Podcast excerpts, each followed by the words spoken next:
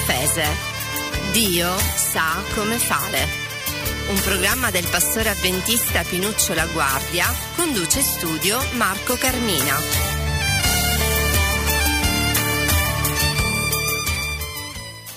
E siamo di nuovo assieme con il carissimo eh, pastore della Chiesa Cristiana Avventista Giuseppe La Guardia, detto Pino. Buongiorno Pino.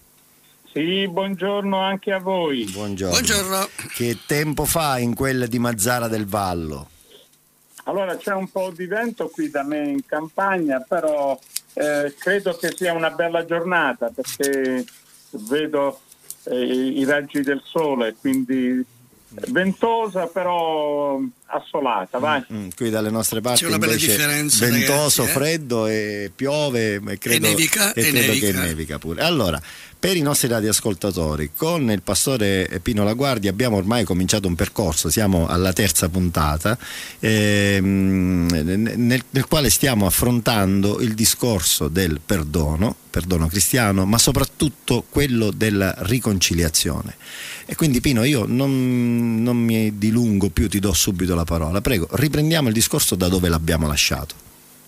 Sì, l'abbiamo lasciato mh, ponendo, ponendoci delle, delle questioni eh, sul fatto che tutti quanti noi subiamo delle, delle ferite e quindi ci sentiamo offesi e poi nel tempo queste, queste ferite, queste offese si trasformano in uh, rancori e risentimenti che a volte, a volte uh, durano anni, anni e anni, quindi non è più una questione di mesi o di settimane, ma addirittura di decenni.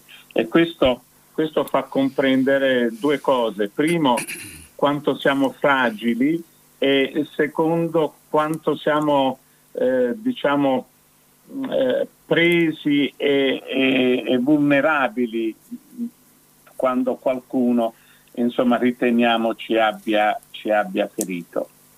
E noi la scorsa volta abbiamo anche visto un po' due, due aspetti, almeno due categorie di persone.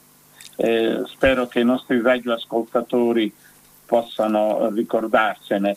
E qui in queste due categorie ci sono coloro che sono stati offesi realmente e coloro che credono di essere stati offesi, ma che in realtà non lo sono stati.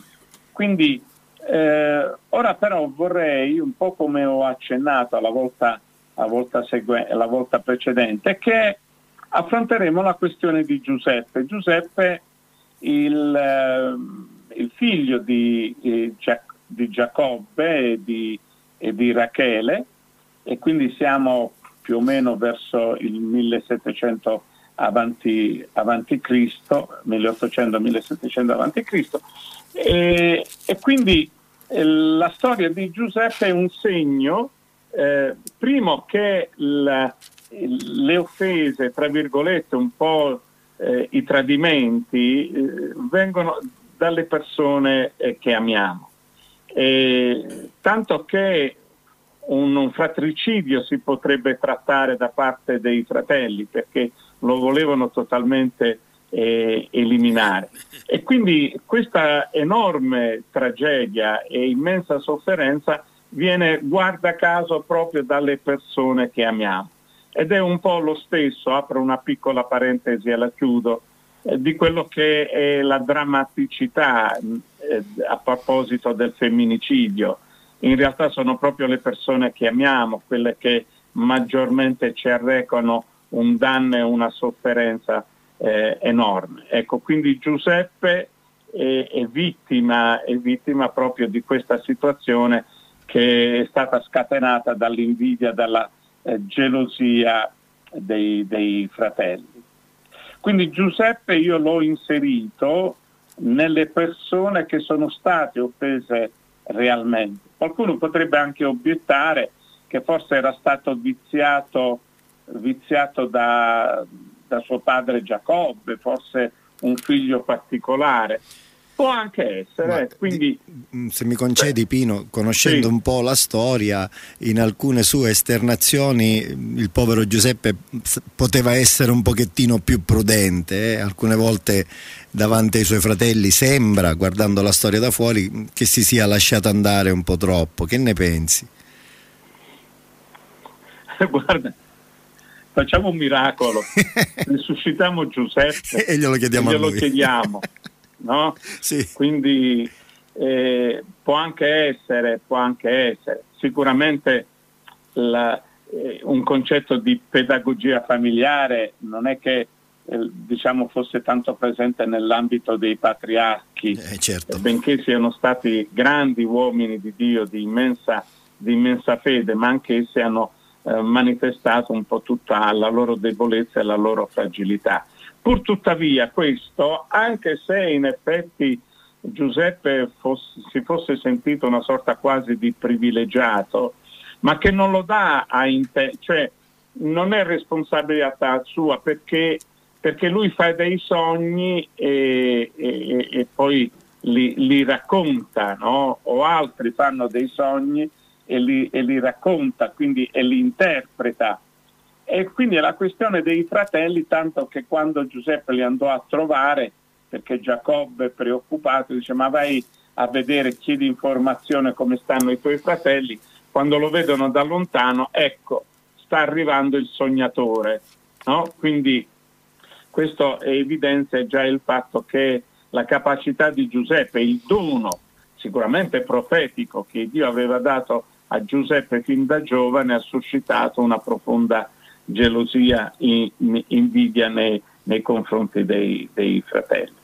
Purtuttavia, venendo a noi, insomma, dice il testo di Genesi che i suoi fratelli lo odiarono ancora di più, dice Genesi capitolo 37. E questo, questo manifesta proprio eh, una sorta di ostilità nei confronti, nei confronti di Giuseppe. Allora, dov'è la, la questione. Tantissimi conosciamo questa storia, no? Perché quando lo vedono dice ecco quel sognatore che arriva, uccidiamolo e così vedremo che fine faranno i suoi sogni. Ecco, egli afferma che sarà il nostro capo, vediamo se sarà capace a, a comandarci quando sarà morto. Quindi questo già dà l'idea di questa sorta, dicevo prima, di forte ostilità nei confronti del, del proprio fratello. La storia venne venduta a una carovana di, Isma, di Isma, Ismaeliti, va bene, venduto per 20 monete eh, d'argento. E qui ritorno al testo di Davide. Eh, nel Salmo 55 dice se fosse stato un nemico, cioè io mi sarei, eh, mi sarei difeso, no? quindi avrei trovato riparo, però dice sei stato tu l'uomo che io stimavo più di tutti quanti gli altri. Venduto da chi? È venduto proprio dai suoi fratelli, quindi carne della propria carne, dello stesso padre e della stessa madre.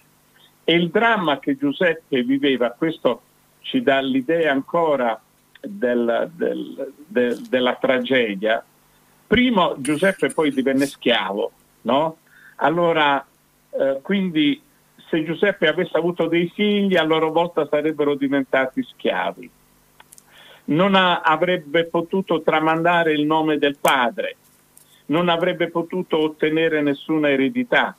Quindi in realtà i, i suoi fratelli, proprio nella vendita di Giuseppe affinché divenisse schiavo di chi che sia, i suoi fratelli gli hanno tolto tutto, cioè Giuseppe non aveva più nessuna identità. Oggi potremmo paragonarla a una sorta, a una sorta di morte bianca. Mm. Ecco.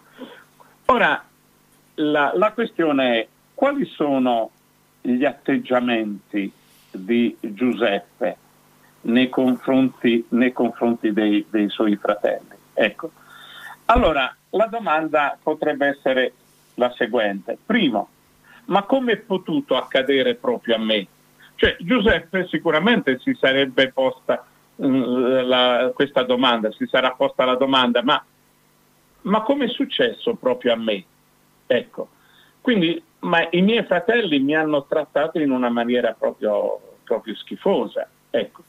E quindi questo dà l'idea un po' del, della situazione di, di, di, eh, di, Giuseppe. Il sogno si trasforma eh, in incubo e dice un, un testo del Salmo 105, dice durante la prigionia in Egitto egli mandò davanti a loro un uomo Giuseppe che fu venduto come schiavo, gli serrarono i piedi in ceppi e fu oppresso con catene di ferro. Allora a questo punto la domanda seguente è, ma se Giuseppe è stato realmente offeso, maltrattato, fino a diventare schiavo, quindi con il rischio di perdere ogni sorta di identità, sì. aveva diritto al risentimento?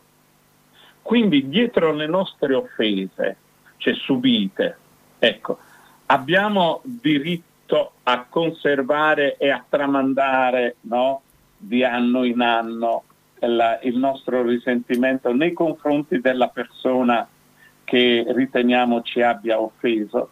Ecco, Giuseppe, dicevamo all'inizio, è una persona che è stata realmente offesa.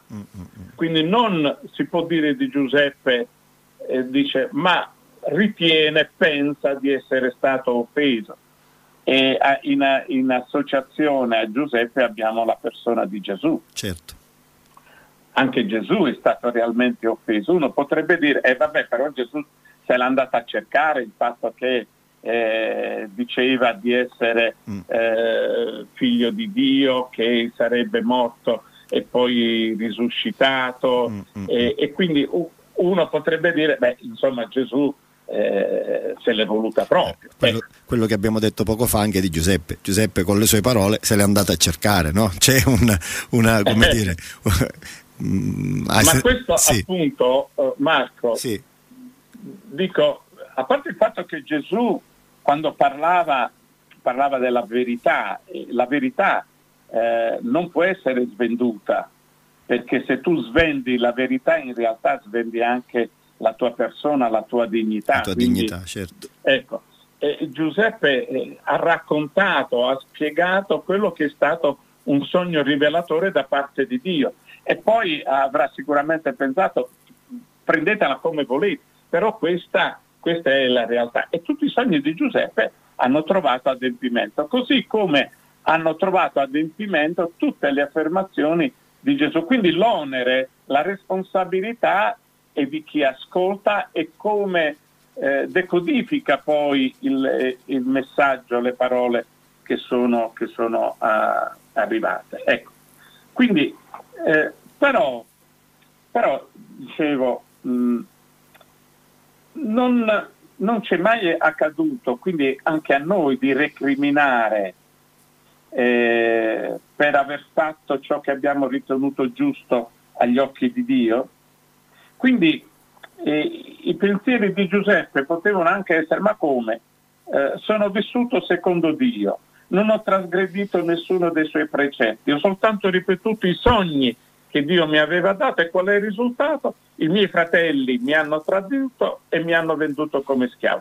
Mio padre pensa che io sia morto e non verrà certo mai in Egitto a cercarmi. Quindi questo è un po' il quadro, il quadro drammatico che passava nella mente, nella mente di Giuseppe. Sì. Però la causa scatenante e, e il dramma di Giuseppe è che eh, è stata l'invidia, il fastidio, l'odio che i suoi fratelli avevano nei suoi, nei suoi confronti. Eh, Pino, se, quindi... sì, se, sei d'accordo io direi di fare una breve pausa musicale, ci risentiamo subito dopo sull'argomento. Che ne pensi? O hai ancora qualche no, mm, pensiero da No, no, no, facciamo la pausa musicale così ecco. almeno Pausa, pausa, musica così anche ti do anche la possibilità sì. di rifiatare un pochettino. Pausa musicale, ci sentiremo subito dopo parlando ancora di Giuseppe, vittima reale del, dell'invidia dei suoi fratelli. Ci sentiamo subito dopo.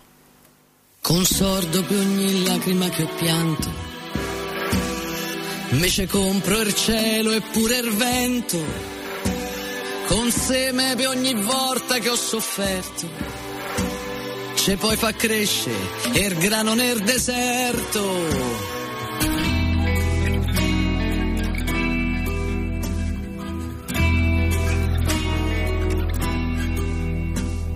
Se le ingiustizie fossero candele, la terra brucierebbe più del sole. Si vuoi lavare con l'acqua le ferite, non t'abbasterebbe tutto il mare. L'amore non c'ha mai la maggioranza, è l'odio che comanda le persone la speranza con le carezze, famo opposizione, l'amore non è mai stato al potere, ci pensi a quello che potrebbe fare, vorrei campare mill'anni per vedere se chi non c'ha mai voce ce l'avrà.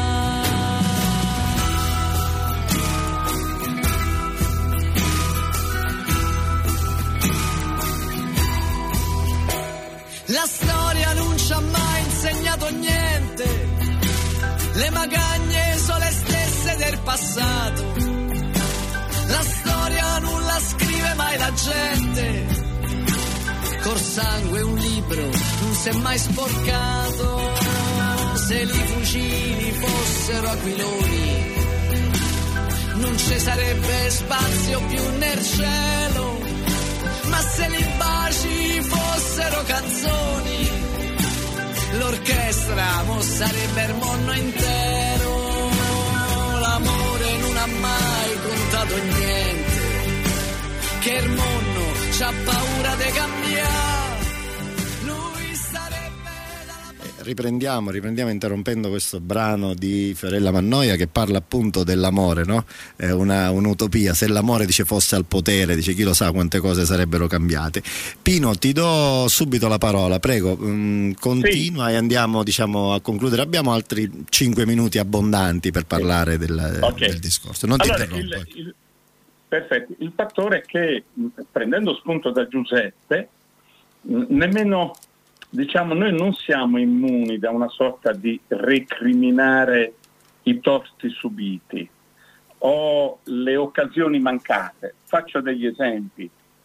Un marito potrebbe dire della moglie, no? Se non fosse stato per mia moglie oggi io sarei e quindi potrebbe inserire tutto quello che eh, avrebbe voluto diventare e che eh, non è, va bene? perché mia moglie mi ha posto degli impedimenti, ha distrutto quello che erano i miei sogni, quindi ho un buon motivo per recriminare nei confronti di mia moglie. Oppure un figlio potrebbe recriminare nei confronti dei genitori. Se non fosse stato per i miei genitori avrei avuto una vita normale. Adesso mi criticano per quello che sono.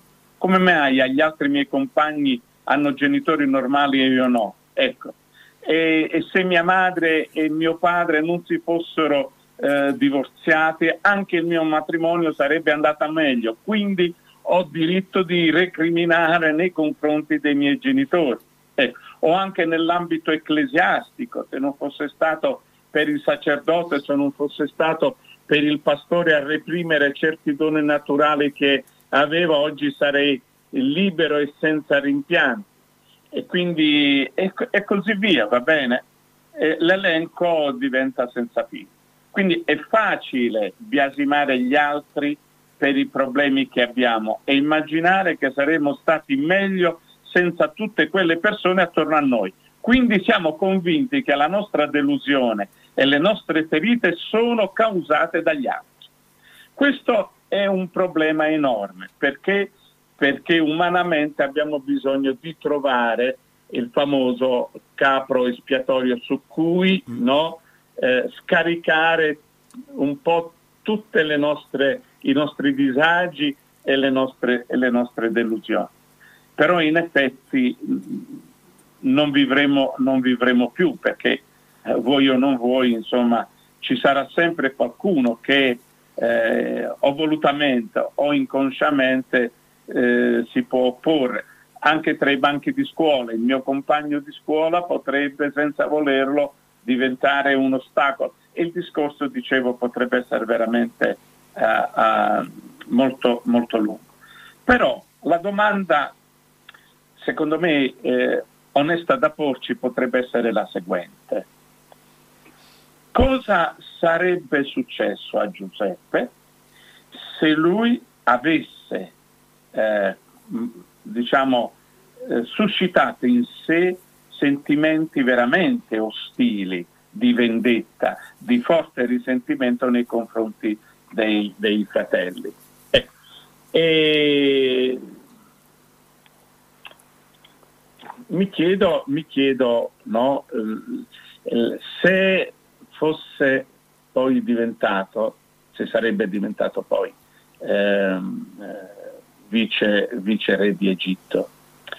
Perché dico, secondo me Giuseppe ha fatto bene? Perché a parte il fatto che lui riesce a cogliere il, sempre eh, la relazione eh, e il contatto di Dio nell'ambito della sua vita. Lui alla fine dice ai fratelli, eh, quasi una sorta di masochista, diciamo, dice non siate tristi, no? Cioè, perché mi avete venduto o altro, no? dice perché Dio eh, è colui che ha voluto che io arrivassi qui, perché su voi poi venisse del bene. Ecco, quindi eh, Giuseppe aveva avuto la capacità di non conservare risentimenti e proprio il fatto di non conservare risentimenti ha dato a Dio l'opportunità di poter realizzare qualcosa di straordinario nella sua vita, in quella dei suoi fratelli e poi per tutto il resto che è stato la storia del popolo, del popolo di, di, Israele. I risentimenti eh, diventano ostili perché non ci fanno vivere bene e non fanno vivere bene nemmeno le persone che sono intorno a noi, i quali vorrebbero vedere giustamente un, un, un po' di sole, ma vedere sempre eh, atteggiamenti lamentosi, critici, eh, questo diventa eh, poi estremamente scoraggiante, no? E quindi e uno direbbe, dice, ma insomma non te ne va bene una, hai sempre da ridire, da ridire sugli altri. E quindi il risentimento è un'arma, la prima volta ne abbiamo parlato, il risentimento è un'arma terribile che il diavolo utilizza perché noi potessimo avere poi ostilità nei confronti dei nostri figli. Quindi se il diavolo avesse voluto distruggerci, lo avre- avesse potuto distruggerci, l'avrebbe fatto già da tempo. Perché? Perché la sua intenzione è distruggere le, le persone che sono state create a immagine e somiglianza di Dio. Quindi eh, Giuseppe ha dei sentimenti secondo me molto, molto belli. Non vi dispiace di avermi venduto, no? e Giuseppe diventa strumento di Dio. Ecco perché Gesù dice, no? Eh, amate i vostri nemici, benedite, benedite coloro che vi maledicono, dice Gesù in Matteo, no? Sì. Eh, fate del bene a coloro che vi odiano, pregate per coloro che vi maltrattano e vi perseguitano affinché siate figli del Padre vostro che è nei cieli. Perché se amate coloro che vi amano, che premio ne avrete? non fanno altrettanto anche i pubblicani. E se salutate soltanto i vostri fratelli, che fate di straordinario? Non fanno altrettanto anche i pubblicani? Voi dunque siate perfetti come è perfetto il Padre vostro che è nei cieli. Cosa facciamo di straordinario? No? Dice Gesù e lo dice al suo popolo, dice che fate di straordinario se in fondo in fondo voi vi salutate esclusivamente tra, tra voi stessi. Tra di voi, no? certo, Dice, certo. Anche i pagani, quindi non è che siete poi tanto né migliori e diversi. Ecco. Però è interessante l'essere perfetto che può suscitare una sorta di enorme frustrazione, eh, dobbiamo collocarla eh, in maniera corretta con il testo che precede, quindi staccarlo, certo. eh, pro- probabilmente faremo dire a Gesù quello che non vuole dire. Mm-hmm. Cioè se Dio fa piovere sui giusti e sugli ingiusti, fa splendere il sole sui buoni e sui cattivi, quindi vuol dire che anche gli altri, anche i diversi sono oggetti dell'amore di Dio. Certo. Quindi amate i vostri nemici perché Dio desidera il bene di queste persone. E quindi se Dio è perfetto in questo, va bene? Voi non siete chiamati a, ad essere meno. Quindi se Dio ama anche gli stranieri, coloro che voi trattate come, come nemici, e Dio li ama, desidera la loro salvezza, voi che siete e vi ritenete figli del Signore, a maggior ragione dovreste comportarvi in maniera differente e rassomigliare di più, certo. di più a Dio. Quindi il Signore ci chiede di fare qualcosa molto di più rispetto a quello che è, che è il normale. Mm. Quindi Pino. amare i, i, nemici, insomma, eh, non è facile, certo, no? certo. però Gesù non ci chiede di avere sentimenti di affetto. Gesù ci chiede proprio di amare, di, amare. Cioè di quell'amore di cui è animato Dio. Di amare definitivamente. Ascolta Pino, il tempo a nostra disposizione è concluso perché abbiamo, ah, sì? sì, sì, abbiamo, abbiamo altre rubriche. E, ehm, la prossima volta dove, da dove riprenderemo? Continueremo a parlare della vicenda di Giuseppe? No, no, no, Giuseppe oramai sta bene. Sta bene, sta bene. sta bene. Ci ha portato un insegnamento importante, quindi la prossima volta eh. di, cosa, di, cosa, parleremo? Sì, la prossima volta invece tratteremo il tema nascondersi dalla realtà. Bene. Cioè vivere un'offesa ci impedisce di vedere i difetti del proprio carattere perché la colpa viene trasferita spessissimo sugli altri. Bene. E quindi affronteremo anche questo tema. Bene, concludiamo qui, grazie, grazie Pino, eh, ringraziamo grazie anche i nostri ascoltatori. Ci sentiremo la prossima volta partendo proprio da questa ultima diciamo, eh, tua eh, frase. Buona giornata. Grazie anche a voi.